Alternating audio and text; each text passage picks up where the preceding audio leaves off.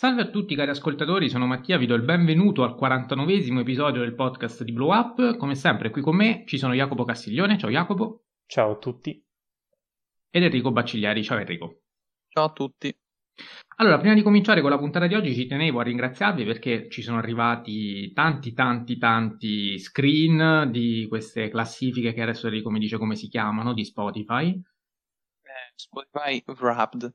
Wrapped, grazie Enrico, il termine tecnico che eh, io non potevo ricordarmi e, e mm, insomma abbiamo visto che ci ascoltate, avete testimoniato insomma i vostri minuti di ascolto e questo ci, ci ha fatto molto piacere, ora non abbiamo ricondiviso tutte le storie, però insomma eh, i ringraziamenti ve li facciamo qui pubblicamente, siamo molto contenti di questo e, e quindi niente, appunto grazie.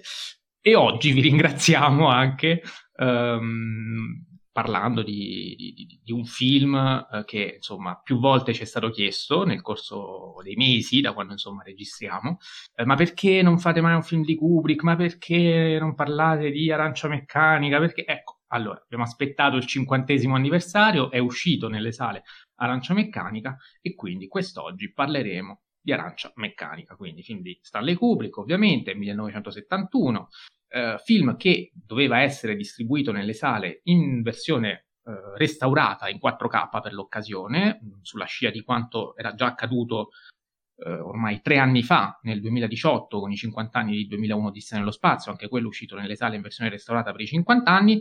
E, e qui, ecco, magari cominciamo proprio da, da questo aspetto. Um, nessuno di noi tre si è reso conto di questo restauro, perché abbiamo visto il film. Uh, anzi, Enrico Mm, non mi pare sia tornato no. a vederlo. Ecco. No, io l'ho visto a giugno 2020, quindi probabilmente non era nei The Space che avevano fatto l'iniziativa Torna al cinema. Sì, dove io peraltro me, me l'ero perso, però effettivamente anche diversi ascoltatori che ci hanno scritto ci hanno detto che lo avevano già visto in quell'occasione, quindi eh, appena avevano riaperto i Space effettivamente avevano deciso di distribuire sia Shining che Arancia Meccanica, se non vado errato. E, ehm, eh, ad ogni modo, anche io e Jacopo, che siamo tornati a vederlo in sala, l'abbiamo visto nella versione classica, quindi quella uh, da home video, se vogliamo, chiaramente sul grande schermo, che è tutta un'altra cosa, però ecco, non c'è stato, uh, non, non, abbiamo perlomeno notato il restauro e anche confrontandoci comunque con altre persone da altre parti d'Italia, in generale, non abbiamo ancora trovato una testimonianza di qualcuno che effettivamente abbia notato questo restauro e quindi già uh, esordiamo dicendo che cosa? Che Ora, non sappiamo individuare precisamente la causa, però eh, è probabile che eh, le versioni restaurate non siano state distribuite nelle sale o quantomeno non in tutte le sale. Quindi segnalateci voi ascoltatori se magari avete avuto la possibilità di notare questo restauro. In alternativa ci sarebbe anche l'ipotesi che il restauro non sia stato fatto nel migliore dei modi, però questa è un'ipotesi che ci sentiamo di escludere. Ad ogni modo, chi ha già acquistato il Blu-ray, come il buon Adriano, che eh, salutiamo, Adriano della Stazza, collezionista di ombre, ehm, tra qualche giorno ci dirà se effettivamente visionando questo Blu-ray il restauro si nota come si notava quello di 2001, oppure, oppure no. Uh, detto questo, direi che possiamo anche iniziare a parlare del film. Non so se voi volete aggiungere altro rispetto a questo discorso restauro o non restauro, visto che comunque è stato piuttosto dibattuto. Se avete notizie ulteriori rispetto a quello che date o che magari mi sono dimenticato. No, mi sa che forse ti sei dimenticato il fatto che magari ehm, sono state distribuite, però mh, la maggior parte delle sale sono attrezzate con al massimo 2K e quindi il 4K effettivamente non si nota. Eh, però va detto che se addirittura si parla di non notare nulla nel restauro, cioè di solito anche quando avviene questa cosa qui, un minimo si nota il fatto che ci sia stato il restauro. Poi ovviamente la qualità non è appunto della risoluzione giusta. No, il fatto è che si vedeva proprio, cioè alcuni, alcuni momenti erano proprio sgranati, il sonoro anche era abbastanza, insomma, mh, non eccezionale, ma nel senso chi se ne frega, l'esperienza è stata comunque meravigliosa, giusto Jacopo? Giustissimo. Cioè, ora, eh, peraltro, penso anche per te sia stata la prima volta che eh, sì, per... abbiamo visto Arancia Meccanica al cinema, quindi insomma... Sì, sì, sì, non è il primo di Kubrick che che, che vedevo al cinema, ma sì, per Arancia Meccanica è stata la prima volta in sala e qualcosa di, di incredibile, nonostante eh, un restauro che non sappiamo com- come andava, ecco. Lo scopriremo, lo scopriremo, vi terremo aggiornati e mh, ci avete scritto anche in tanti eh, rispetto a quella che è stata la vostra esperienza in sala. Eh, c'è Sabrimace che ci dice che qualche anno fa, come diceva giustamente Enrico, forse, non lo so, ehm, qualche anno fa, però immagino sia quello scorso, riproposero il film in sala, andai a vederlo, esperienza memorabile. Eh, c'è Mandrake che ci dice vederlo in sala una delle più grandi esperienze cinematografiche della mia vita. E la mia rimane 2001 per... Cioè, sarà anche il primo film di Kubrick che ho visto al cinema, quindi eh, e lì il, il, restauro si notava. E, ehm, e, poi 2001, vabbè ragazzi. Ora non voglio fare paragoni, eh, per carità, però ce l'ho proprio nel cuore, del mio cuore, quindi va bene. E, ehm, e, e, e, poi c'è anche ehm, Just Francis eh, 13 che ci dice che per immergersi ancora di più nel capolavoro al cinema ha messo le mollettine alle palpebre e noi ovviamente eh, insomma sorridiamo ma eh, diciamo che non è stata un'ottima idea perché in questo modo ora non potrà più rivederlo senza praticamente eh, vomitare o eh, provare grandi dolori e rischiare addirittura il suicidio se Cura Ludovico è stata. Dimitri Che anche ci dice per i 100 anni ce lo faranno vedere in modalità Cura Ludovico, ecco, speriamo per l'appunto di no e speriamo soprattutto di arrivarci a questi 100 anni. Eh, siamo un pochino giovani quindi boh, tra 50 anni forse saremo ancora qui con questo podcast a parlarne, non lo so, ma io direi di cominciare con l'analisi del film, ehm, partendo magari proprio dall'incipit, perché insomma eh, il film si apre con l'occhio di Alex, ed è interessante già notare una cosa, che insomma, eh, 2001 si chiude, che, che, è il film precedente di Kubrick ovviamente del 68, si chiude con il primissimo piano del superfeto, eh, e Arancia Meccanica si apre con un occhio, che è quello di Alex Delarge, che però sembra richiamare quello del superfeto di 2001, quindi la continuità mi sembra, mi sembra evidente, peraltro è anche interessante notare come il superfeto di 2001 nasce eh, nasce dalla violenza e nasce dalla menzogna, quella che eh, insomma è stata perpetrata ai danni dell'equipaggio del Discovery. Sappiamo quello che ha fatto Al, sappiamo che Al eh, ha mentito, sappiamo che Al ha ucciso.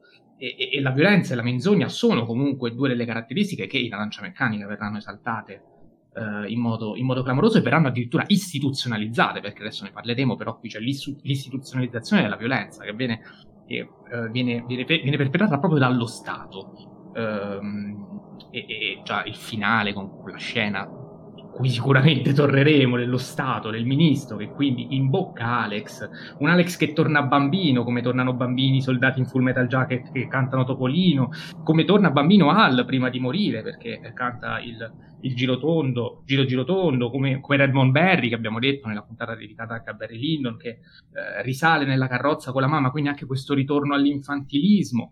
Eh, insomma, e, e, e, torniamo all'occhio quell'elemento che comunque ritornerà anche nel corso del film. Eh, vediamo anche i gemelli di Alex insanguinati, eh, che, che, che, sono quel simbolo dello sguardo, uno sguardo avido di violenza. E quindi, insomma, già dalla prima semplice inquadratura c'è un mondo da dire sulla filmografia di, eh, che, che, si collega alla filmografia di Kubrick e che ci dice già quanto questo film sia collegato appunto a tutte le altre sue opere e quanto questo film sia pregno, pregno di eh, di, di, di, di, violenza, di menzogna, di, sesso anche se vogliamo, e magari su questo aspetto torneremo, e di, significati. Uh, prima di dare la parola ad Enrico, uh, e prima di scordarmene, perché poi questa è una cosa che mi dimentico sempre di dire, è che è già interessante notare come il nome di Alex DeLarge, ovvero il nome di Alex, costituisca proprio eh, un, un, il classico nome-nome, cioè Alex con l'alfa privativo seguito da Lex e quindi l'uomo senza legge, l'uomo anarchico se vogliamo, il superfeto cresciuto nella misura niciana e diventato appunto uomo, quindi Alex Delarge come, come sviluppo del, del, del superuomo di, di, 2001. Cominciamo così, con tutte queste informazioni, notizie, interpretazioni, quello che vi pare, e, ehm, per introdurre, intavolare un discorso e do subito la parola ad Enrico per agganciarsi e cominciare anche lui la disamina. Vabbè, eh, eh, si nota che stiamo parlando di Kubrick perché hai fatto una sì, io mi sono lasciato andare, non volevo essere così logoraico, però non riesco a tenermi, quindi... no, eh, se il tuo film del cuore è 2001, eh, i miei due film del cuore, diciamo, sono uno dei prestigio che l'avevo già, già, citato nella puntata su Nolan e probabilmente questo qui, che ormai un po' per convenzione lo ritengo il mio film preferito, ma una convenzione perché in realtà io sulle preferenze cambio ogni giorno, quindi figuriamoci. Però va detto che eh, questo film io davvero lo, lo, ritengo il mio preferito di Kubrick, eh, anche se secondo me i tre film perfetti di Kubrick sono 2001, Arancia Meccanica e Barry Lyndon, ehm, che ne abbiamo già analizzati due su tre, ci manca 2001. Ehm, e niente, secondo me Arancia Meccanica, eh, tu giustamente citavi l'incipit su cui ci torno, ma secondo me ancora più importante di Arancia Meccanica ci sono i titoli di testa, che sono i più particolari del cinema di Kubrick. Eh, vengono soprattutto dopo quelli di 2001, che sono tra i più belli della storia del cinema. Eh, e questi invece sono grezzi, eh, banalissimi, con eh, quella musica inquietante, il rosso, il blu le scritte con un formato normalissimo. E già qui secondo me c'è una potenza iconoclasta nel, um, nel, nel mostrare. Uh, perché appunto un, questo secondo me è un cinema che mostra. Uh, è il film più politico di Kubrick, secondo me, anche più di, del Dottor Stranamore. Eh, perché appunto c'è Uh, quello che tu dicevi giustamente l'istituzionalizzazione della, um, della violenza. Um, e secondo me c'è anche l'alienazione dalla società. L'alienazione dalla società è mostrata con un carrello. Eh, il carrello iniziale, che è secondo me uno dei carrelli più belli della storia del cinema, o forse addirittura più bello, mi permetto di dire. Non lo so. Uh, sta di fatto che quel carrello lì per me è emblematico perché eh, ci mostra innanzitutto un individuo alienato, poi retrocede e ci mostra che non è solo l'individuo, ma è la sua compagnia quindi eh, in senso hegeliano, diciamo, eh, dall'individuo si passa al gruppetto, che sarebbe la famiglia nel caso di eh, Hegel, e di fatto è più una famiglia, quella dei drughi, che la famiglia di sangue, visto che i rapporti con la famiglia di sangue manco si guardano in faccia tra un po', eh, visto che parlano da, da una porta eh, all'altra, senza vedersi. E poi addirittura eh, non è solo la famiglia, il gruppetto di drughi, ma retrocedendo ancora è l'ambientazione che è degradata, perché il, il, il Korova Milk Bar è abbastanza un luogo raccapricciante solo a vedersi, eh, ma il Korova Milk Bar è frequentato anche da borghesi, dai ricchi, e qui ancora il carrello che retrocede. Quindi già con un carrello ci mostra che eh, tutto eh, è alienante e alienato. Ehm, e quindi, secondo me, già con questo carrello per me era già capolavoro dopo un minuto di film. Ehm, poi c'è la musica, poi c'è la violenza. E c'è magari... la voce fuori campo di Alex che sì, introduce e ci fa capire già cosa sta succedendo, chi è lui, chi sono gli altri, cosa sta bevendo, perché assolutamente cosa è il latte più, il latte rinforzato. È vero, quindi... è vero il latte più, altra cosa eh, il, latte più è un elemento eh, che per carità secondo me è, è, uno degli elementi meno interessanti della, della, filmografia kubrickiana, cioè è anche troppo banale per uno come lui, cioè scegliere il latte, quindi una cosa infantile eh, che chiaramente si rifà, eh, però mh, con una cosa eh, forse troppo banale, secondo me c'è invece eh, l'aspetto dei drughi, che invece quello secondo me non è per niente banale, eh, perché c'è, mh, il, eh, c'è l'elemento fallico che viene messo bene in mostra grazie al cinturino. c'è anche le, le, mm, come si dice, le, le ciglie finte che incutono una sorta di ambiguità e abbastanza paurosa, se vogliamo. Sembra un personaggio molto cartunesco. Ehm, e tra l'altro è cartunesco a metà, perché poi c'è l'altra metà che è umana, dove appunto le ciglia sono quelle eh, reali. Eh, e quindi secondo me l'estetica dei drughi è una delle estetiche più, più convincenti che ci siano. Eh, poi non voglio andare troppo oltre, magari parliamo ancora, eh, passo la parola a Jacopo, se no... Sì, alterniamoci un pochino, non... bravo. Però no, parliamo, parliamo tutti, tanto. Vai Jacopo. Sì, eh, torno a, a, a, quelle prime inquadrature in cui davvero sembra di assistere a, a, un'evoluzione di 2001, a un sequel di 2001, perché quel, quel, feto, quel super feto, quel feto, insomma, lo Star Child che, che citavi tu, ehm, si trasforma nell'occhio di... Ehm, si declina in un modo diverso, ecco, quindi si trasforma nell'occhio di Alex, eh, come se l'evoluzione di, di quel super feto possa dare la vita a, a un super uomo futu- futuro, e ricordiamo comunque siamo in un'ambientazione futuristica, distopica, ehm, quindi quest'uomo che eh, nasce da 2001 e, e, poi in Arancia Meccanica ne vediamo eh, le, le, sue, mh, le, sue, ossessioni.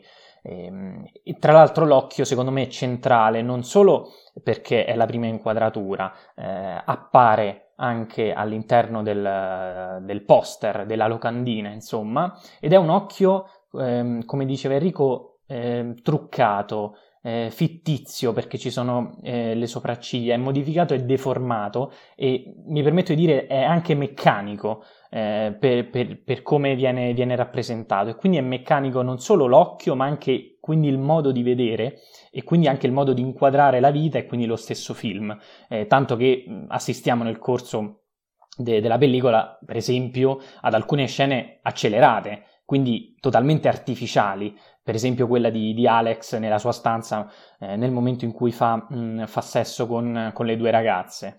Ehm, quindi questo, quest'occhio che già ci, ci riassume un, un, personaggio, un cinema, un, un metodo eh, di, questo, di, questo, ragazzo giovane che si eh, viene, diciamo, viene costretto ehm, a, a, trasformarsi in qualcosa che, che, ovviamente non è. E qui torno al titolo che secondo me è anche molto importante, cioè arancia meccanica, è una sorta di metonimia in cui un elemento, o in questo caso la persona stessa, quindi Alex, che ehm, esteriormente eh, può essere or- diciamo organico, buono, gentile quando, dopo la cura Ludovico, ma all'interno è meccanico e quindi ancora manipolato, plasmato e, mm, e finto quindi. Tutto ciò che è fuori in realtà è soltanto la superficie.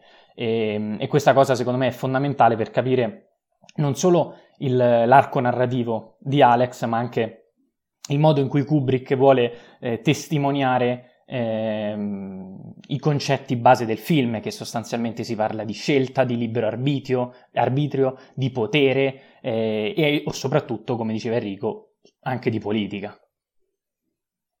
Sì, assolutamente. E, che dire, eh, nel senso, eh, io mi riallaccio a, al discorso sui riferimenti fallici a cui faceva uh, riferimento Enrico perché effettivamente eh, l'avevo già introdotto, ma um, sono evidenziati dai costumi, ma in generale il fallo è un elemento che ritorna nel corso, uh, nel corso del film, oltre che nel corso della filmografia kubrickiana, perché ci stiamo dimenticando anche del Dottor Stranamore, a cui comunque 2001 era a sua volta legato, perché questo film si lega all'intero percorso kubrickiano, che se vogliamo parte proprio con Dottor Stranamore, anche lì riferimenti fallici continui, alla fine c'è quell'esplosione, tabula rasa, e non è un caso che infatti il 2001 si apre proprio nel deserto, proprio anche quello in continuità col finale del Dottor Stranamore, come se si ripartisse l'alba dell'uomo, cioè una nuova umanità, che è quello poi a cui si arriverà nel finale.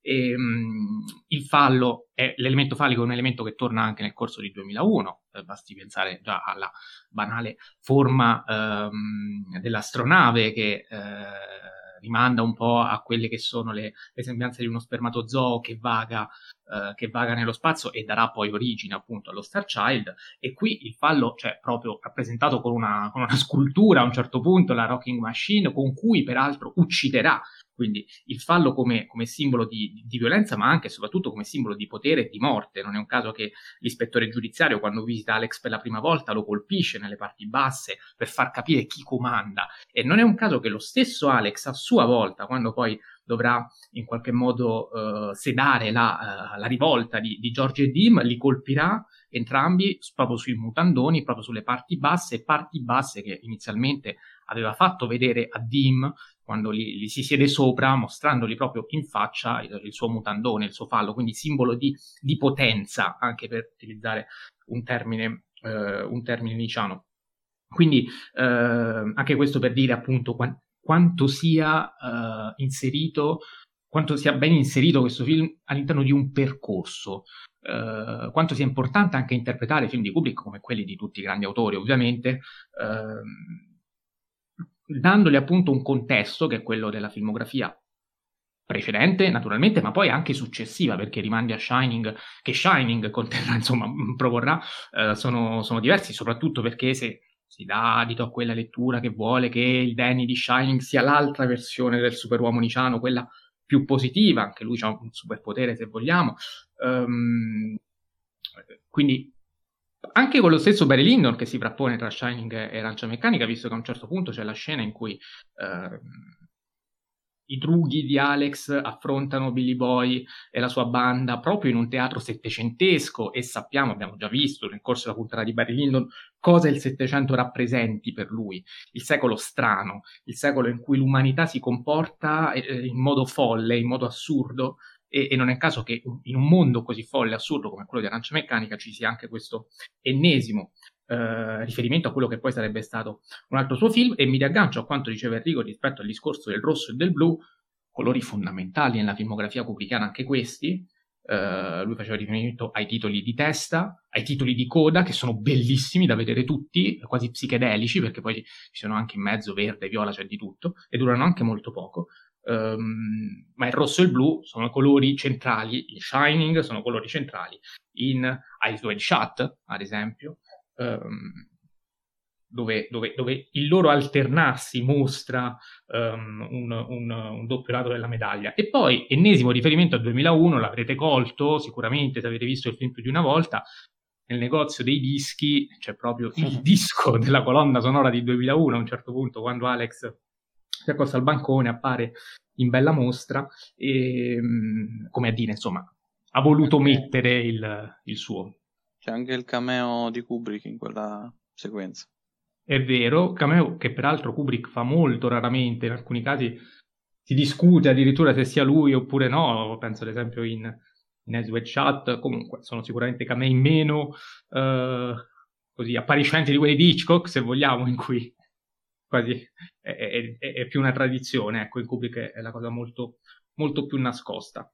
E, ehm, Enrico, torno da te se vuoi insomma, continuare quello che stavi dicendo prima, riagganciarti a qualcos'altro, insomma, continuiamo questa conversazione circolando fino a quando abbiamo voglia, fino a quando ci vengono temi, altrimenti vi faccio aiutare anche dagli ascoltatori, non che siano arrivate domande, però ci sono contributi che magari possono darci spunti, non lo so. Beh, hai parlato di circolo, abbiamo parlato della sequenza al negozio di dischi, e quindi perché non parlare dell'eterno ritorno, dell'uguale? eh, di Nietzsche che eh, torna ancora una volta dopo il 2001, che è il film più niciano di, di Kubrick, eh, anche se tutti i film suoi sono niciani, ma mh, mm, addirittura 2001 ancora di più, sembra veramente così parlò Zarathustra fatta film. Eh, e ehm, secondo me quella sequenza è veramente realizzata alla stragrande. Ancora una volta si sceglie come rappresentazione Carrello, questa volta a precedere però, ehm, e eh, il, quella sequenza secondo me è molto emblematica perché eh, è un po' la sequenza sintetica di tutto il film. Eh, cioè lui gira in questa società eh, e poi però alla fine torna sempre a perpetrare eh, la sua violenza. Eh, chiaramente violenza rappresentata dal, sempre appunto come giustamente cite, citavi tu col fallo. E quindi un gelato diventa chiaramente eh, l'idea di una fellazio propone in una maniera molto grottesca di andare molto a letto con, anche eh, di andare a letto con le due con le due donne e poi vediamo la sequenza eh, a letto, appunto, in cui eh, la vediamo accelerata, tra l'altro. Ehm, quindi una, una scena, secondo me, abbastanza significativa perché il momento in cui si perpetra la violenza è appunto cinematograficamente eh, sempre eh, significato in un qualche modo, eh, una volta con un rallenti, una volta appunto con l'accelerazione, una volta invece con una sequenza ai limiti dell'assurdo, eh, il Singing in the Rain, eh, e quindi ogni volta la violenza in un qualche modo è sempre eh, evidenziata. E, e secondo me questo è appunto la sintesi del film, cioè questa continua violenza che addirittura viene ehm, scelta e avanzata dal, dal ministro, ministro che chiaramente ehm, lo fa però senza farsi notare e Kubrick condanna la violenza perché sono due forme di violenza molto diverse tra loro, nonostante poi a conti fatti siano pur sempre violenza. Sono eh, due facce della stessa medaglia. E non solo, perché in un caso la violenza è una scelta sbagliata, però è una scelta. Nell'altro caso invece è la limitazione di una scelta. E quindi la limitazione di tale scelta diventa scusante e eh, motivo di eh, perpetrazione di ulteriore violenza. Mm, quindi paradossalmente eh, quell'ultraviolenza che viene nominata come prima cosa, diciamo, del film, perché nella voce fuori campo che citavamo prima eh, viene proprio citata l'ultraviolenza e se non vado errato, potrei confondermi, eh, è, è evidenziata la parola dalla musica, eh, non vorrei sbagliarmi, correggetemi. Ehm, non, non, lo so. Non lo so. Onestamente. Eh, allora sarà una scusa per rivederlo. Ehm, e eh, l'ultraviolenza che viene in continuazione perpetrata in realtà però è pur sempre frutto di eh, una scelta. E quindi poi dopo mi, quando torna di nuovo, tocca di nuovo a me, eh, magari parliamo, o dopo voi, non lo so, eh, parlerei della questione del libero arbitrio, quindi della figura del prete, che è, una figu- è anche archetipica, è una figura molto importante del film. Però passo alla Vai, Jacopo, agganciati tu sul discorso del libero arbitrio, anche perché ci sono le frasi del prete. Quando un uomo non ha scelta, cessa di essere un uomo. Egli cessa di fare del male ma cessa anche esercitare il libero arbitrio. Sì, e, ehm, ed è bellissimo come quell'eterno ritorno che citava Enrico poi nel finale eh, viene, viene, esplicitato in un, sostanzialmente in quella istituzionalizzazione della violenza eh, nel momento in cui appunto il ministro e ehm, Alex si danno la mano, si accordano in quel momento lui vede che eh, potrà continuare, potrà tornare a perpetuare eh, quella stessa ultraviolenza, ma addirittura in quel caso avrà anche il consenso e l'approvazione ehm, di altri, che non sono altri qualunque, ma sono eh, ricchi, sono alta borghesia, sono governo, sono ministri, eccetera, eccetera. E, ehm, mh, il libero arbitrio ovviamente non c'è o comunque eh, scompare nel momento in cui eh, gli viene tolta la libertà di scegliere. E ora il bello è che Kubrick qui politicamente e socialmente non risparmia nessuna delle due parti e sto parlando sia del governo eh, sia de- degli oppositori, dei dissidenti, perché entrambi eh, sfruttano eh, in egual misura, in egual cattiveria, la figura di Alex ehm, privata di questo libero arbitrio per manipolare il popolo, per raccogliere consenso e, che, e nel caso dei dissidenti un pretesto per, ribalta, per ribaltare ehm, la politica attuale. E quindi Kubrick sembra sostenere che quest- una società eh, che è ossessionata dal controllo de- della violenza in realtà richieda sempre persone che sono intrinsecamente violente e che quindi eh, lo stesso ministro, stessi, il dottore, ehm, si comportano per far sì che non solo che questa violenza sia eh, moderata, ma facendolo eh, utilizza pari violenza, che è quella del, eh, di eliminare il libero arbitrio. la genialità, ovvi- una delle genialità anzi di Kubrick di questo film è raccontare questo problema dal punto di vista più, eh, anzi meno anacronistico di tutti, cioè quello della, per- della persona ultraviolenta. E, ehm, e quindi per me già, già questo è, è fondamentale. Ehm, mi allaccio, eh, magari apro il discorso, non lo so, eh, quando citavate ehm, il disco di 2001, ecco, perché la musica qui è sicuramente un, fondamentale e Stanley Kubrick riesce a declinare non solo la musica, vabbè, la letteratura, la musica, eh, l'arte in generale, ehm, come una sorta di ulteriore strumento di analisi per parlare di, di questa società deformata, dissacrata ehm, e quindi parlare anche della politica e dell'evoluzione di quest'uomo. Ehm, questa è la, diciamo, la, la faccia cattiva del, del, del superuomo. Eh, tutte queste arti poi vengono ulteriormente elaborate dal mezzo cinematografico, ovviamente. La musica, in particolare, eh, è forse l'arte che più di tutti mette eh, fisicamente mette in chiaro questi cambiamenti, tanto che le deformazioni sono anche nella stessa musica che viene ripetuta, viene sintetizzata, viene resa anche uno strumento per far suicidare Alex, perché eh, i, gli oppositori del governo strumentalizzano il suo, il suo problema per eh, portarlo al, al, tentativo di suicidio. Eh, lui poi eh, è, un di, è un fanatico di Beethoven, eh, quindi una musica anche che stimola eh, in un certo senso l'ultraviolenza, nonostante non, sia, sia, arte a tutti gli effetti. Ehm, addirittura gli vengono donate delle casse da, dal ministro all'interno della clinica, quindi sono regali, sono delle gioie, eh, quella, con quella stessa musica con cui ehm, lui ehm, faceva violenza.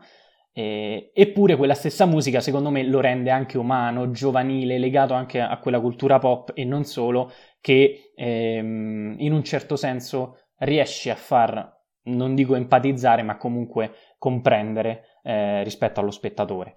Eh, un esempio lampante, e concludo, è quello che diceva Enrico, ehm, è proprio Singing in the Rain, che mh, mm, la musica del musical ehm, gioioso, appunto, eh, Singing in the Rain, di, eh, con, musica, con, il canto di Gene Kelly, viene totalmente alterata e resa un canto quasi rituale per glorificare un momento di stupro. E quindi è un'arte che eh, non solo è arte come cultura, come eh, eh, diciamo come musica e colonna sonora, ma si, si, mette anche a disposizione di Alex eh, per qualcosa e quindi se si mette a disposizione di Alex significa che si mette a disposizione di Kubrick stesso e quindi del, del cinema.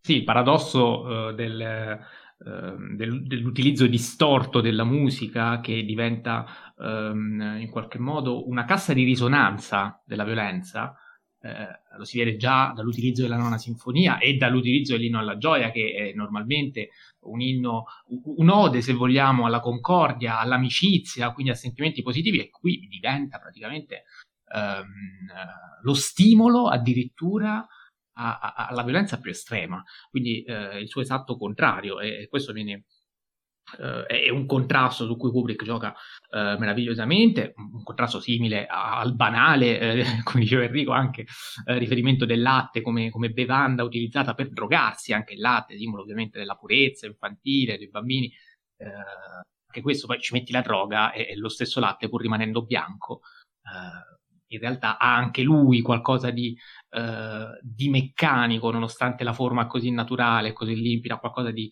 um, che può andare a, uh, a, scaturire, uh, a scaturire, violenza. Enrico, se vuoi aggiungere qualcosa o proseguire anche il discorso sul libero arbitrio. No, volevo dire una questione, visto che l'avete citato, l'inno alla gioia. E è curioso come l'inno alla gioia venga utilizzato in diversi punti del film e soprattutto che mh, mm, come l'inno alla gioia per intero mh, mm, ogni passaggio in cui appare eh, consiste poi nella struttura effettivamente filmica. Eh, cioè ad esempio la scena che citavo prima eh, in cui è nel negozio di dischi eh, quella parte è eh, una parte che avviene intorno alla decina di minuti eh, del, dell'inno alla gioia e eh, è un momento di congiunzione. Ed effettivamente quello è un momento di congiunzione in cui ehm, Alex diciamo fa la sua ultima bravata. Ecco. Eh, prima invece di fare eh, l'effettiva ultima ma che poi finisce male perché appunto i, i drughi lo tradiscono. Invece per quanto riguarda la, la figura, prima avevo sottolineato che la figura del prete è archetipica, eh, perché il film paradossalmente rovescia tutti gli archetipi. Eh, cioè il protagonista eh, non è neanche un antieroe, è proprio eh, un antagonista quasi.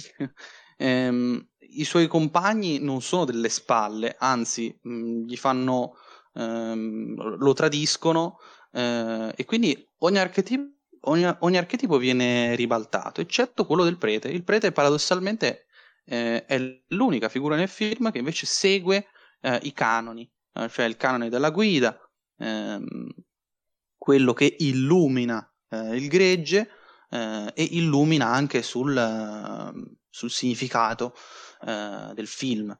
E quindi, secondo me, ancora una volta Kubrick dimostra grande ehm, conoscenza e grande stimolo sul come portare in scena una sceneggiatura. E quindi la figura che è la chiave del film eh, è l'unica archetipica, mentre invece tutte le altre non lo sono. E quindi io alzo le mani. Ancora una volta questo film mi sembra sempre più grande. Sì, poi peraltro eh, il discorso sul libero arbitrio è chiaramente un discorso filosofico, ma anche profondamente religioso, eh, e, quindi c'è anche l'abilità nel, nel fondere filosofia, politica, sociologia, religione, di tutto.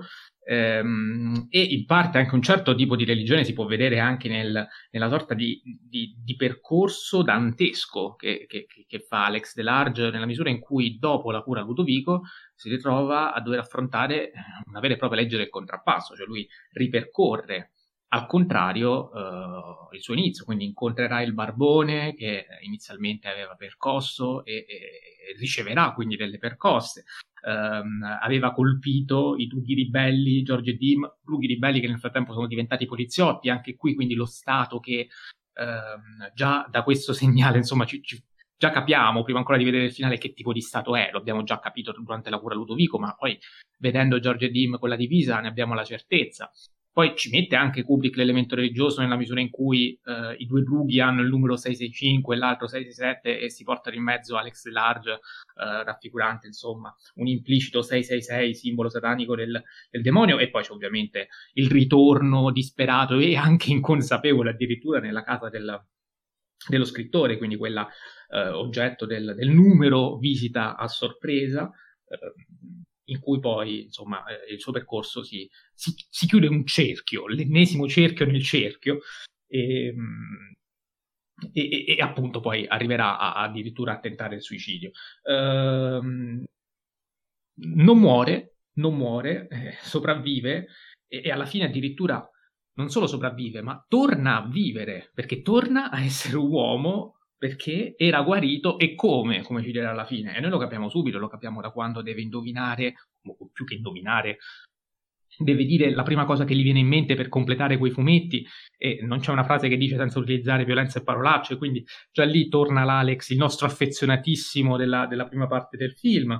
Um, e, e, quando parla col ministro utilizza le stesse frasi che utilizzava quando era libero, quindi quando uh, era eh, dedito all'ultraviolenza, eh, chiaro come un lago senza fango, così limpido come un cielo d'estate sempre blu. Era una frase che ehm, c'era rimasta impressa e che quindi torna, torna a pronunciare. Eh, il finale, la scena finale, quella in cui torna a, fare anche sesso, uh, in, quelli, in, quella specie di idillo onirico che, che, racchiude un po' tutti quelli che erano stati i suoi sogni, le sue fantasie nel corso del film, e, e quindi ce lo dice proprio, cioè sono guarito, sono tornato.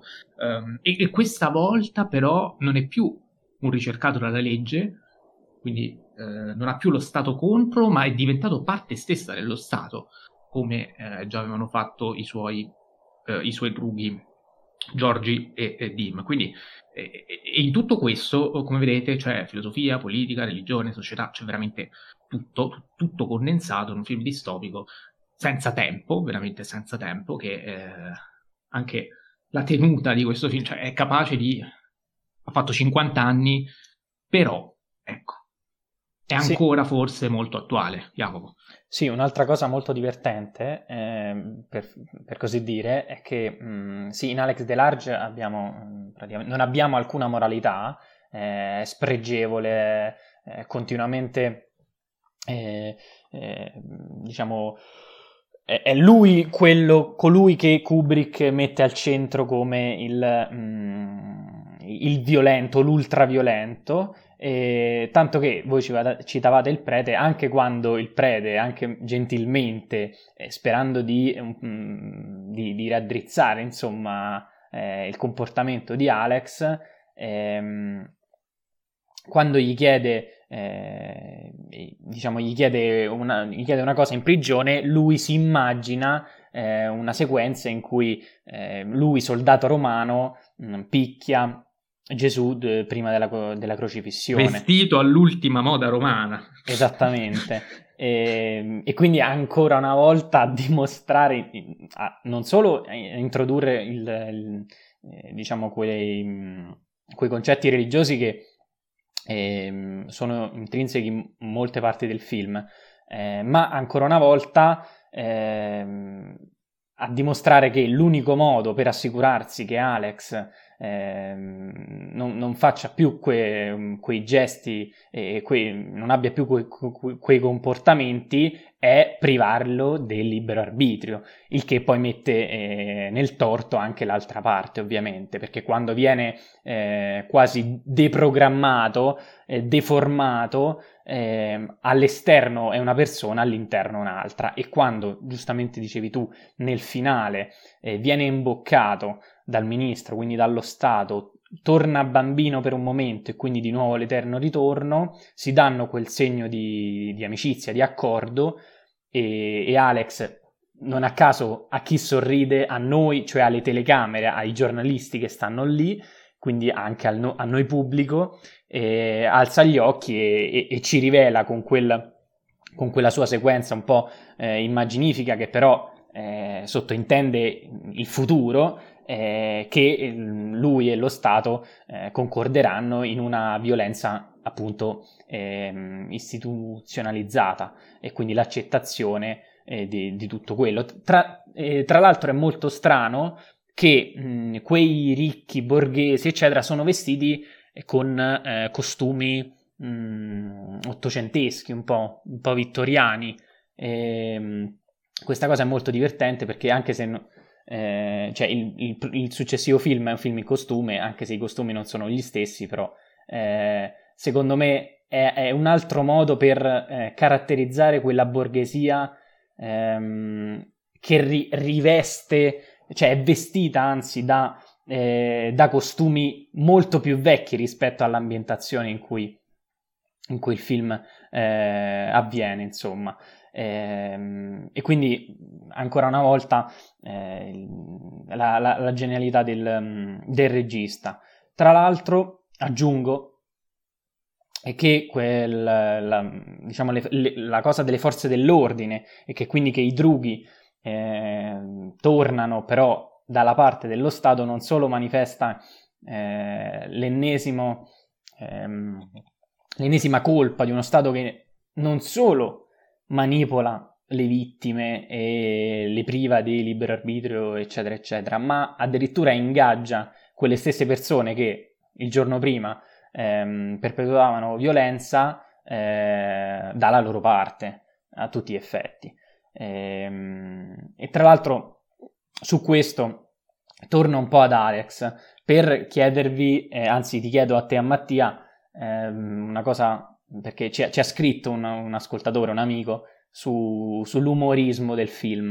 Non so se sì, volevi... faccio, sentire, faccio sentire l'audio se... Vai, visto vai. che ci è arrivato, se, se volete, almeno diamo, diamo, voce anche ai nostri ascoltatori e eh, magari facciamo anche chiarezza, eh, però devo ritrovare la domanda, quindi ok, l'ho trovata, eccoci. Praticamente durante la visione del film ci stavano delle persone di diverse età che stavano morendo dalle risate risate non in senso eh, isterico, quindi una risata isterica oppure una risata legata... Eh, scusate, colpa mia. Una legata um, l'aver colto un certo tipo di ironia. No, erano risate che potresti sentire durante la visione di un film di Mel Brooks, essenzialmente. E, e quindi quando sentivo queste risate io mi chiedevo ma che cazzo hanno da ridere queste persone? ed è la stessa cosa che si è chiesta una, una persona con, con la quale sono andato a vedere il film che non l'aveva mai visto, quindi non sapeva cosa avrebbe, cioè come sarebbe andato avanti il film e questa stessa persona se lo stava chiedendo.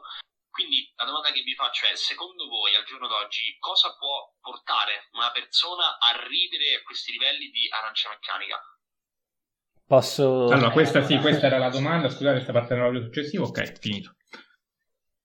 No, dico, posso, posso rispondere perché secondo me... Prego, prego. È... Incominciamo il discorso, certo. Non è, non è, non è semplice, insomma, perché eh, c'è un, un certo uh, umorismo nero che secondo me ci lascia empatizzare quanto basta con Alex, Alex DeLarge, ci fa sorridere in alcuni punti, eh, lasciando però che comunque rimanga il mostro violento, ultraviolento, stupratore, omicida, senza morale. Questa simpatia del protagonista serve anche og- oggettivamente a catturare lo spettatore senza renderlo complice né giustificando gli atti gli atti spregevoli ovviamente, però è proprio questo umorismo, secondo me anche un po' sprogiudicato, nero appunto, che non solo ci rende consapevoli del problema, ma ehm, ci, ci, fa prendere eh, quasi con, con, più distacco e risate il, il problema è quindi forse affrontarlo in maniera migliore. Inoltre c'è un'altra questione che è quello del, della guardia della prigione, dell'ispettore, perché ehm, è esplicito, diciamo, nei modi e nell'aspetto il carattere un po' hitleriano e, e lui è un personaggio volutamente parodizzato con questi primi piani molto ironici e una scrittura che è appunto sopra le righe che secondo me evidenzia anche un'altra parte di critica politica del film che è quella su, sulle, fo- sulle, follie diciamo, della rigidità nazista perché eh, se- l'ispettore è sempre quello che si incazza per ogni parola detta da Alex, qualsiasi essa sia, ha il viso sempre... L'ispettore in... sarebbe la guardia. La guardia, la guardia, okay. scusate. Ha il viso sempre eh, imbronciato, al- addirittura ha il timore di lasciare andare Alex nella clinica.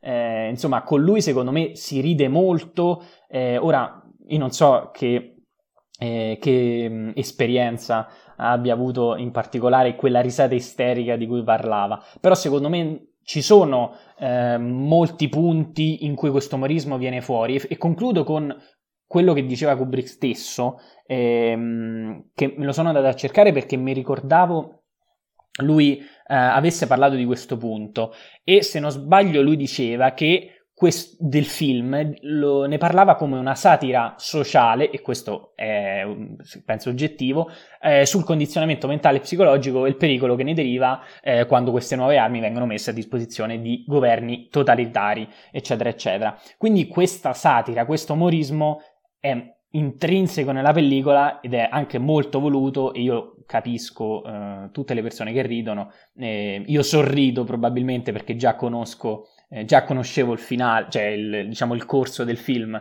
eh, durante la visione, eh, però al cinema è vero, anche io ho percepito alcune risate, che però non, non giudico, anzi mh, mm, quasi giustifico, secondo me sono tutte eh, contestualizzate e sensate. Non so voi che cosa ne pensate. Allora, sul totalitarismo intanto aggiungo una piccola cosa dicendo che eh, il fatto che ovviamente ci sia il riferimento al nazismo e non è un caso che proprio la, la, uh, che Beethoven sia abbinato ai, ai, ai video nazisti, cioè, uh, questo per dire che cosa? Che ovviamente Beethoven è, uh, si è focalizzata l'attenzione su di lui perché è lui quello più amato da, da Alex e quindi insomma facendo questo abbinamento capiamo che anche il totalitarismo quindi ha un ruolo specifico in questo film, perché cosa ci sta dicendo Kubrick? Che in fondo anche il regime, o meglio il governo apparentemente democratico, eh, come quello britannico di questo boh, mondo futuro distopico, ehm, evidentemente avvi- non è poi così distante da quel tipo di totalitarismo, quindi insomma eh, cambiano le forme, ma sempre di totalitarismo si sta parlando se si va a perpetrare questo tipo di cura Ludovico, per esempio, quindi eh, critica nella critica, se vogliamo. E, ehm, e poi ovviamente voglio sentire anche Enrico al riguardo perché non, non si è espresso neanche in, in, privato, um, però bisogna un attimino contestualizzare il tipo di risata in base alle circostanze, cioè è chiaro che questo qui è una commedia, anche una, è un, tra, tra le tante cose che è, è anche una commedia.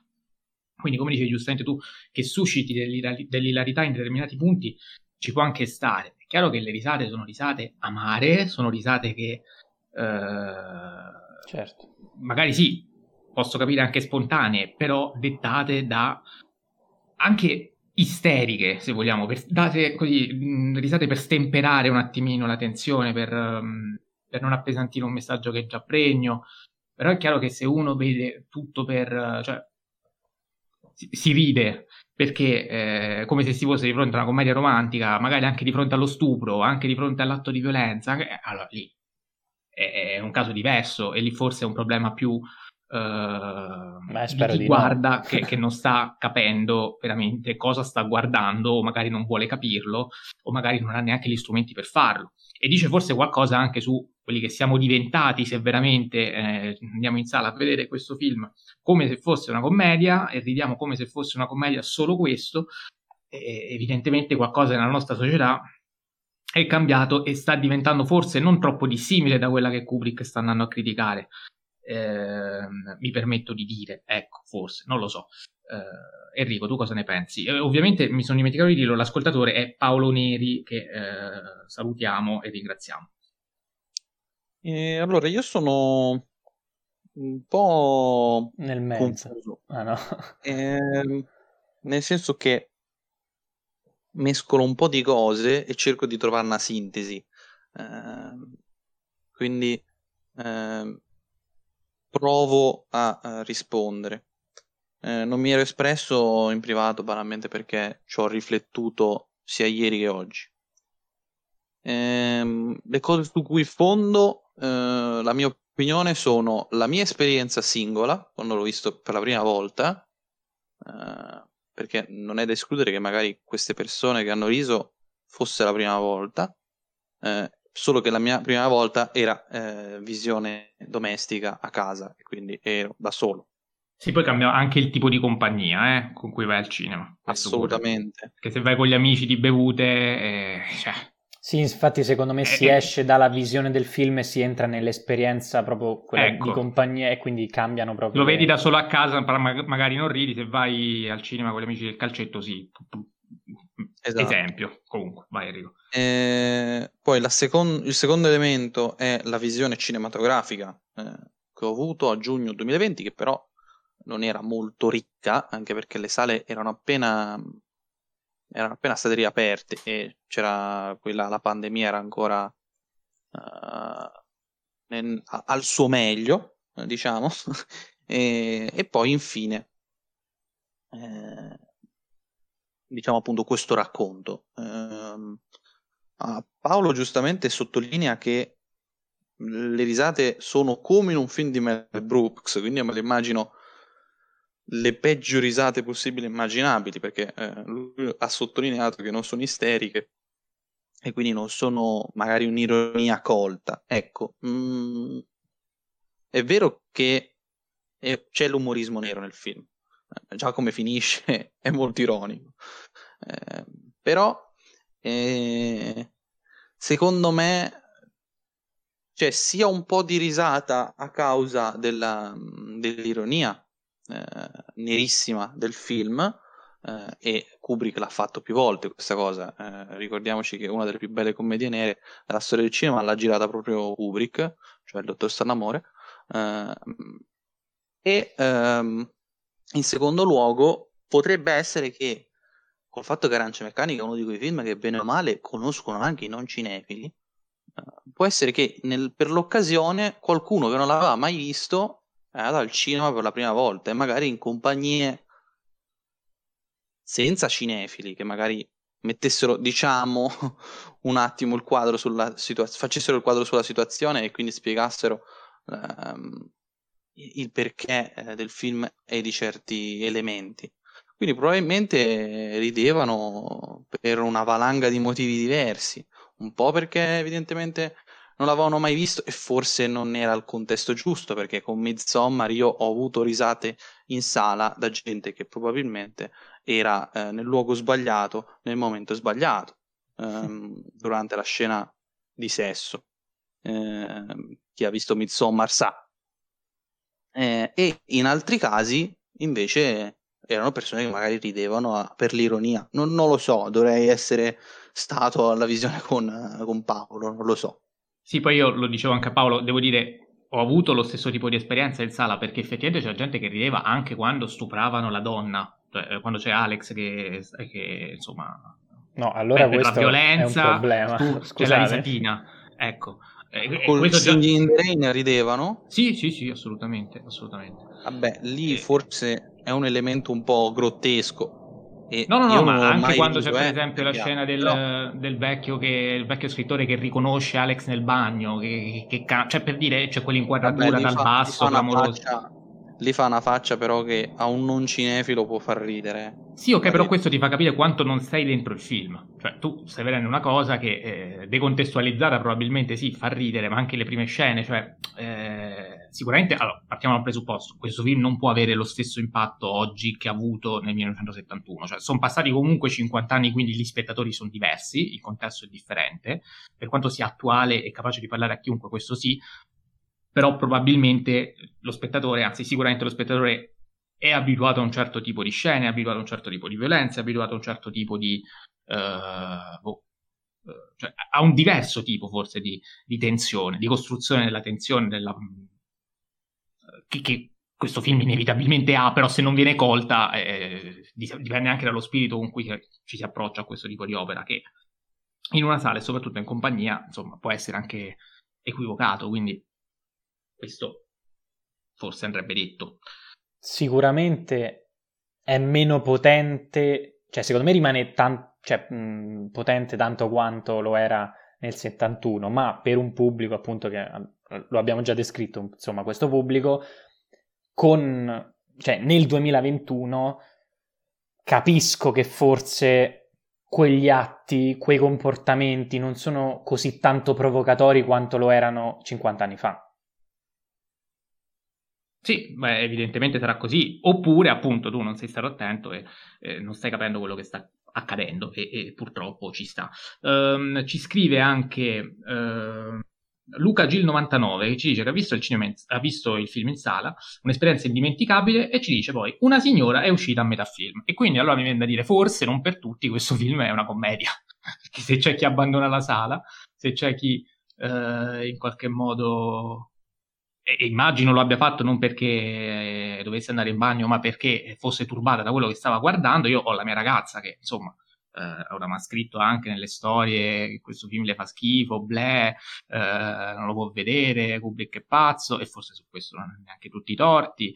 Eh, lei questo film non riesce a vederlo. Io le ho detto, mi vuoi accompagnare a rivederlo perché gli ho fatto vedere una volta, per lei è stata veramente una cura Ludovico, nel senso una tortura. Non, eh, l'ha, dato, l'ha, l'ha proprio disturbata profondamente e, e, non ha riso manco mezzo secondo, neanche quando forse avrebbe potuto. Quindi l'elemento disturbante credo comunque ci sia e, e, e meno male, perché insomma poi ora al di là del fatto che può piacere, non piacere, ci mancherebbe altro. Però evidentemente esiste, ecco. Non, non, mi pare sia diventata una commedia romantica arancia meccanica. Ecco. No, beh, non credo proprio. Speriamo. Tra l'altro, quattro... scusami, prima vai, vai, che vai. Eh, mi leggo una cosa che non abbiamo detto, che però secondo me va, va citata almeno, eh, visto che stiamo facendo una puntata, mh, mm, quantomeno proviamo ad essere più completi possibile. Questo è un film che fu addirittura ritirato eh, dal mercato britannico dopo poco tempo dalla sua messa in sala, proprio per volere di Kubrick, a causa di una valanga di critiche riguardanti proprio questo eccesso di violenza e in alcuni paesi venne addirittura bandito. E poi fortunatamente rivalutato e ora vabbè, è considerato il capolavoro, eh, uno dei capolavori di Kubrick, eh, nonché il preferito di molti, tra cui lo stesso Enrico. Quindi sicuramente eh, diciamo, la, la, sua valenza eh, è ancora attuale com- com- come lo era nel 71 da quel punto di vista. Poi eh, il pubblico cambia e su questo insomma ne abbiamo parlato. Aggiungo una piccola cosa, eh, non so se la volevate dire, però ehm, secondo me andava citata.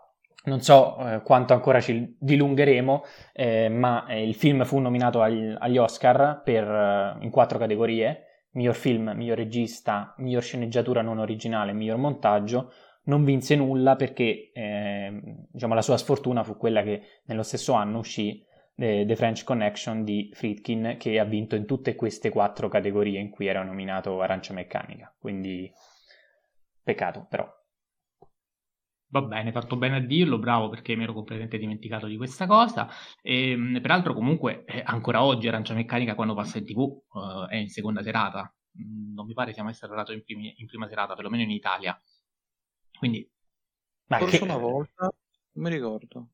Mm... Che avevamo fatto maratona Arancia Meccanica Shining forse su Iris in occasione, boh, non lo so, però comunque ecco, diciamo che sulle reti principali Italia 1, Rete 4 sì, sì, no, non passa neanche in quelle reti lì, mi sa. Se eh. passa, passa in seconda serata perché io una volta l'avevo registrato su Rete 4, quindi okay. a lungo tempo ho rivisto Arancia Meccanica della versione Rete 4 che mandavo avanti durante la pubblicità, tipo con i VHS, però col decoder di Sky quando ce l'avevo. E... quindi anche quello molto, molto VHS la cosa, però ci sta. Ehm stavo dicendo qualcosa che evidentemente... Ascoltatori. Ascoltatori, grazie Jacopo. Eh, c'è Worldwide Cinema eh, che ci dice che è un film carino, vabbè lui ovviamente sta scherzando il buon Filippo e quindi ridiamo, qui, qui veramente ridiamo.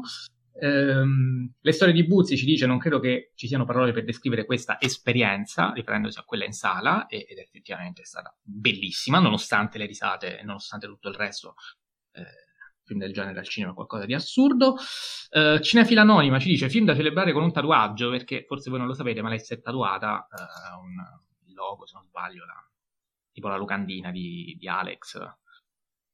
Uh, un tatuaggio tra l'altro orribile, orribile. Oh no, non si è tatuato, mi sa il bicchiere di latte con l'occhio, non, non, me lo ricordo neanche, era uscito comunque malissimo quel tatuaggio, quindi cioè, ci tenevo a, a dissarla anche qui pubblicamente, visto che l'ho già fatto privatamente. E adesso parlando proprio di Cinefila Anonima, mi è venuta in mente anche una cosa, che questo film... Eh, è il suo preferito. è il suo preferito, eh, quindi non, lo, lo, comunichiamo. Eh, Lucia. Eh, ma ci stiamo dimenticando anche riguardo il discorso religioso che questo film a un certo punto eh, parodizza, se vogliamo, anche eh, la violenza, ehm, la violenza dei, dei, testi sacri, perché ehm, come diceva Jacopo, rispetto al discorso di lui che si immaginava tutto vestito all'ultima moda romana mentre eh, si trovava al comando della flagellazione e della crocifissione. Però dice pure che non gli era piaciuta l'ultima parte della Bibbia perché è quasi tutta predica, perché non c'era vera lotta, non c'è più tanto su e giù, e mentre a lui piacciono le parti in cui i vecchi ebrei si picchiano di santa ragione e poi eh, si sturano alcune bottiglie di israeliano, si infilano a letto con le damigelle delle mogli, lui ci campava su quel libro. Quindi questo anche ci dice molto su, eh, sulla sorta di parodia anche religiosa che fa Kubrick, da buon ateo qual è, eh, riferendosi al fatto che i testi sacri sono sì testi sacri, ma la violenza sta anche nei testi sacri. Eh, e anche un, un, uomo come Alex Delarge, eh, depravato, violento, quasi eh, animalesco, eh, incarnazione dello spirito dionisiaco nel senso peggiore possibile, quindi declinazione uh, violenta del, uh, del, del, superuomo, quindi appunto ultraviolenza. Utilizzando il suffisso posso, super. Posso sì, sì, arrivo, una roba? Arrivo, arrivo. persino lui appunto riesce a campare su, su, un testo sacro, quindi paralizzando questa cosa. Dico questo perché, perché con lei c'era stata anche una discussione riguardo uh, Midnight Mass, miniserie che trovate su Netflix, in cui si fa riferimento proprio al, all'aspetto più mostruoso presente nei testi sacri. C'era stata poi una varia discussione, però insomma mi è venuta in mente anche questa cosa e l'ho precisata. Vai Enrico. Flanagan, ricordiamo che è, quel regista che ha parodiato Kubrick nel suo orribile Dottor ecco. Sleep. Um, scusate, scrivo, eh. non ho resistito, non ho resistito, scusate. Eh, comunque, al di là di questo... Però scusa, Dr. Flip ci ha dato la possibilità di rivedere Shining al cinema, perché in occasione del, di Dr. Flip... Lo... Anche se abbiamo visto la versione quella brutta, però... Quella ci sta. Sì, sì, eh, comunque, al di là di questo, no, volevo aggiungere sulla questione della parodia, che anche lì secondo me c'è il discorso quello di violenza, eh, di ultraviolenza Antico Testamento e violenza istituzionalizzata, nel senso che ehm, in termini niciani c'è la questione della eh, morale degli schiavi, no? il concetto di Dio è morto, e tra le varie cose che dice Nietzsche, eh, scusate questa pessima rima, però tocca ogni tanto, ehm, Nietzsche ehm, diciamo trova nella questione del, eh, della pietà cristiana una profonda contraddizione, cioè appunto non, non è una cosa positiva eh, essere poveri, no? Eh, la morale eh, cattolica è soprattutto eh, professata appunto nel Nuovo Testamento ehm, e quella stessa eh, morale porterebbe per certi versi a un tipo di repressione, eh, di ehm, violenza e tutto il resto. Repressione della violenza che appunto è la violenza istituzionalizzata che quindi tu non puoi essere violento, ma i poliziotti invece possono. Eh, e quindi secondo me anche in quel senso c'è un elemento profondamente eh, niciano nel, nel, discorso. Quindi, e io, essendo un, un normalone che ama Nietzsche, eh, chiaramente non posso che apprezzare queste cose. Sì, poi ovviamente quella niciana è la degenerazione, se vogliamo, della concezione del potere statale, che comunque nasce anche nello, eh, obsianamente parlando come eh, atto di forza. Ma eh, il fatto che ehm, esista la forza pubblica e anche, cioè nel senso senza forza pubblica non esisterebbe lo Stato, senza lo Stato non esisterebbe neanche la società istituzionalizzata e tutto il resto, cioè eh, fa parte di quella sorta di, di contratto sociale che abbiamo stipulato e qui poi appunto tornano Hobbes, Rousseau e i vari giusnaturalisti, uh, in principio, ma ecco appunto, contratto sociale che tu stipuli, quindi lo Stato ti protegge da quello stato di, di bellum omnia contra omnes, quindi di homo homini lupus, la natura brutta degli uomini, in cui se, se senza regole fondamentalmente vige soltanto la legge del più forte, un po' quella che vige nei western, ecco, uh, come abbiamo visto anche la puntata di Liberty Balance. Con lo Stato invece tu fai un contratto sociale, cedi parte delle tue libertà a un sovrano, che poi può essere istituzionalizzato nelle varie declinazioni, eh, nelle varie forme di Stato possibili e immaginabili, tra cui anche quella democratica, in cui al momento fortunatamente viviamo, ma c'è anche quella totalitarista, che è quella per esempio di eh, nazista, ma anche del, dello Stato di arancia meccanica, eh, sotto certi punti di vista, e appunto dicevo, eh, fino a quando tutto si mantiene in equilibrio, ok, quando poi però qual è il limite?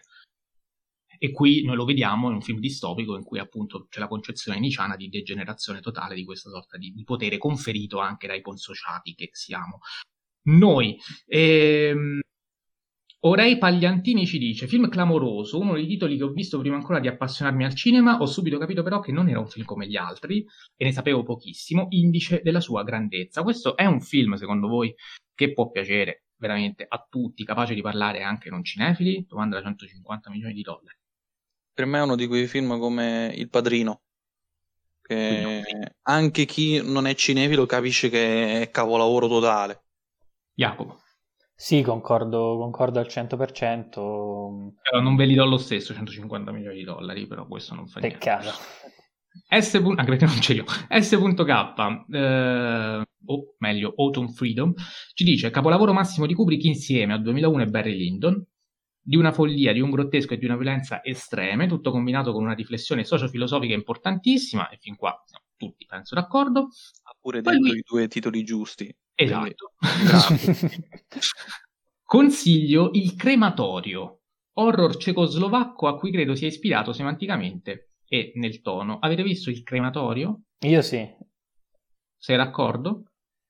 Beh, sì, per, cioè, da un certo punto di vista sì, nel film, eh, che tra l'altro io non so, si chiama Il crematorio in italiano, non, non lo sapevo. Sì, eh, si chiama Il crematorio in eh, italiano. Ok. Eh, com- sì, sì, un film cecoslovacco, uno dei più importanti. E in, praticamente c'è una sorta, nel film, questo protagonista ehm, da buono, cioè, cioè, è un po' il contrario.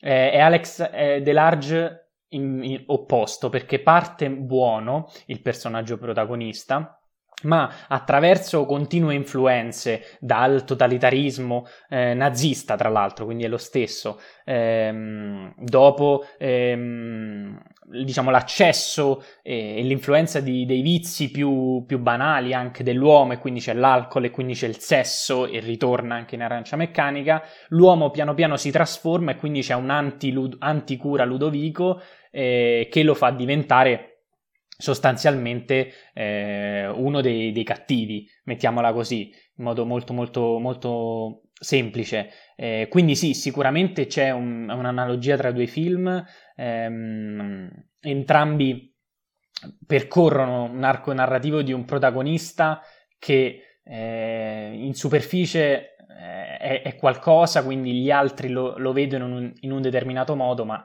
in realtà um, al suo interno nasconde eh, un'ultraviolenza, ecco anche lì c'è ultraviolenza ehm, che, che, appunto ritorna. Eh, la differenza, probabilmente, la grande differenza tra i due film è sicuramente la messa in scena, perché lì c'è un, un gusto molto più ehm, espressionista e meno ehm, pop art, meno architettonico, eh, che comunque ehm, rende anche Arancia Meccanica unico nel suo genere e capolavoro. Torniamo sempre lì, insomma. Eh, peraltro, eh, proprio riguardo alla pop art non ci siamo ancora soffermati, ma anche l'utilizzo dell'arte, che insomma è, è, più o meno, se vogliamo, lo stesso cioè, rispetto a quello delle musiche. Noi eh, pensiamo alla scena del fallo utilizzato come arma che uccide il volto spappolato della donna lo vediamo tramite un fumetto. È una cosa veramente, viene proprio disegnato. Uh, e in qualche modo riesce a mettere fuori campo una violenza che è stata tutto il tempo in campo e anche questo è, è veramente molto, molto, significativo. A proposito sempre di ispirazioni di questo film, io ci ho visto qualcosina proprio rispetto al discorso del, uh, della pop art, quindi riferimenti fumettistici, eccetera, eccetera. De, um, di un film di Tinto Brass col cuore in gola che secondo me magari Kubrick manco l'ha visto, però se l'ha visto, secondo me eh, può averlo aiutato nella realizzazione di Arancia Meccanica, perché alcune cose, alcuni riferimenti, tra cui appunto questo montaggio a tratti frenetico in cui ci mette in mezzo delle, delle scene di pop art, eh, è, ripreso, è ripreso molto bene, ma il vero film a cui è palesemente ispirato. Arancia Meccanica tra i tanti, perlomeno varie scelte stilistiche, c'è Il funerale delle, rose, sempre il 69 di Toshio Matsumoto, film giapponese che fino a un po' di tempo fa era disponibile su Movie e che se riuscite vi consiglio di recuperare. A me non ha fatto impazzire perché è troppo avanguardistico, troppo sperimentale, insomma non è roba per me. Anche molto novel vaghiano, quindi se vi piace la novel vag eh, vi troverete da Dio questo film eh, l'ho visto peraltro con, um, proprio con Cinevilla Anonima, con Lucia quando ci siamo incontrati eh, a Lecce per eh, seminario di, di critica cinematografica e l'avevamo visto insieme, lei l'aveva amato e io mm, no, però i riferimenti ci sono tutti, quindi sicuramente vi consiglio eh, assolutamente di, di, guardarlo e di recuperarlo. Eh, non so, volete aggiungere qualcosa? Chiudiamo? Enrico. No, direi, direi che siamo stati abbastanza esaustivi oggi. Eh, Jacopo? Dai, io chiudo con una chicca completamente inutile. Eh, però, siccome Kubrick non abbiamo parlato mh, mm, in modo forse. Vediamo se dici quello che devi dire, se no ve lo dico io, vai. No, Vediamo. non penso, sono due cose completamente diverse, sicuramente. Vediamo. Comunque, non abbiamo parlato in modo molto es- esplicativo eh, della messa in scena, anche se Enrico hanno praticamente in ogni intervento ha citato un carrello diverso, quindi spero che voi siate soddisfatti. Però, uno degli effetti speciali più belli ehm, è quello in cui Alex tentando il suicidio salta fuori dalla finestra e, mm, e si vede il terreno avvicinarsi alla telecamera fino alla collisione. La storia divertente è che per ottenere quell'effetto eh, Kubrick ha fatto cadere la macchina cinematografica all'interno di una scatola con l'obiettivo posizionato in modo tale da, eh, diciamo, rivolto verso, verso, il basso e quella, quella macchina da presa, eh, cioè quella camera, eh, sopravvisse 6 Chuck e basta. Però, diciamo, sono bastati a Kubrick. Non sapevo sta storia. sì, sì, è tutto vero, giuro. E, ehm, però prima di chiudere a questo punto, eh, no, io pensavo la cosa che, che, che, stavi, che avresti dovuto dire era che questo film è stato amato proprio da Federico Fellini alla sua uscita, l'ha Ma... celebrato particolarmente insieme Ma... ad Akira Kurosawa, peraltro. Fellini, Fellini e Kubrick praticamente erano due persone che erano amiconi, cioè ognuno si stimava alla si scrivevano molto sì, sì, l'uno con l'altro. Però prima di salutarvi, scena preferita del film, immancabile, quindi così a sorpresa ve la chiedo. Facile questo. Ciao. Quale? Carrello iniziale, facilissimo. Eh vabbè. Facilone. Ma ehm, sì, un po'... No, d- ci sto pensando. Eh, vai, vai tu, vai tu prima. Ti dico la mia, quella che aspetto mentre guardo il film, proprio che non vedo l'ora che arrivi e quando ce me la godo tutta, è tra le tutte, eh, perché poi questo film non t'annoi mai, non è che c'è una scena di oddio che palle, mo c'è sta cosa, me lo devo vedere, no. però è quando camminano lungo la baia del cemento abitato. Mm. E... Era calmo, dentro pensava adesso chi comanda è Giorgi, decide cosa deve fare, cosa non fare, Dim è il suo tonto di grignante bulldog e poi in un tratto capì che il pensare è per gli studi mentre per Velluti si affidano all'ispirazione a quello che il buon Bog manda loro poi non abbiamo parlato del Nazat eh, non abbiamo parlato del fatto che questo film comunque è tratto da un romanzo di Anthony Burns quindi eh, insomma eh, non è che se, cioè, sì, Kubrick ci ha messo del suo però eh, come sempre quasi sempre perlomeno è un film tratto da un, un, romanzo e poi ovviamente completo la citazione con la musica mi venne in aiuto, c'era una finestra aperta con uno stereo e seppi subito che cosa fare di lì. Le mazzate sui mutandoni agli amici drughi. Jacopo, ci hai pensato? Sì, ci ho pensato e probabilmente ehm, quella della dimostrazione del cambiamento di, del falso cambiamento di Alex e quindi la platea di ministri politici, ispettori giudiziari, po- poliziotti, eccetera, e dottore soprattutto, e il ministro, eh, che guardano ehm, un Alex Delarge apparentemente cambiato, ma che in realtà alla vista di, di, di un nudo eh, vorrebbe co- continuare insomma a, a perpetrare quella quell'ultraviolenza a cui era abituato, però soffre dentro, soffre meccanicamente e quindi non, non può farlo. Quella scena con, quella, con quel faro che, che, illumina soltanto loro sul palco è magistrale. Va bene, allora direi che veramente possiamo chiudere. Eh, vi ringraziamo per averci ascoltato fino a questo momento, perlomeno per aver ascoltato tutta la puntata, anche questa puntata. Vi ricordo ovviamente di seguire le nostre pagine Instagram, la mia Stalle K, quella di Jacopo Cinemadoc, quella di Enrico Enrico Bacciglieri, potete ovviamente interagire con noi in qualsiasi momento, farci le domande, eh, so che già lo fate, però insomma anche a chi dovesse averci scoperto da poco. Uh, questa cos'è la 49esima puntata, quindi ha un bel po' di materiale da andarsi a recuperare. E che dire, la prossima puntata qual è, Jacopo? Sei tu che c'è la calendarizzazione Sorrentino. di mano? Paolo Sorrentino, quindi cavalchiamo l'onda e parliamo di quali film, ce li hai? Sì, in ordine, spero l'ordine sia giusto, le, le conseguenze dell'amore, l'amico di famiglia, il divo. Tutti e tre i film li trovate su Netflix, non abbiamo messo l'esordio proprio perché è abbastanza irreperibile, quindi analizzeremo questa prima sezione di eh, filmografia sorrentiniana anche così sulla scia di eh, È stata la mano di Dio, di cui magari ecco, vi dico la mia, visto che l'ho recuperato da poco al cinema. Saluto e ringrazio Jacopo Castiglione, sono Jacopo.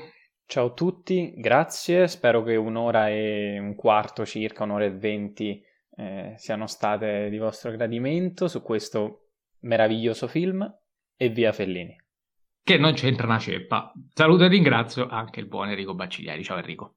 Voi non mi vedete, ma io sto facendo un cuore allo schermo. non ti vediamo neanche noi in realtà. Perché... Esatto, sì, sì, è un voi a, a voi e agli ascoltatori. E agli ascoltatori. eh, ma proprio perché il mio cuoricino per arancia meccanica palpita sempre fortissimo. Vi ringrazio e vi saluto. Puntata doverosa, non potevamo mancare. Vi ringrazio vi saluto, ci sentiamo il prossimo lunedì.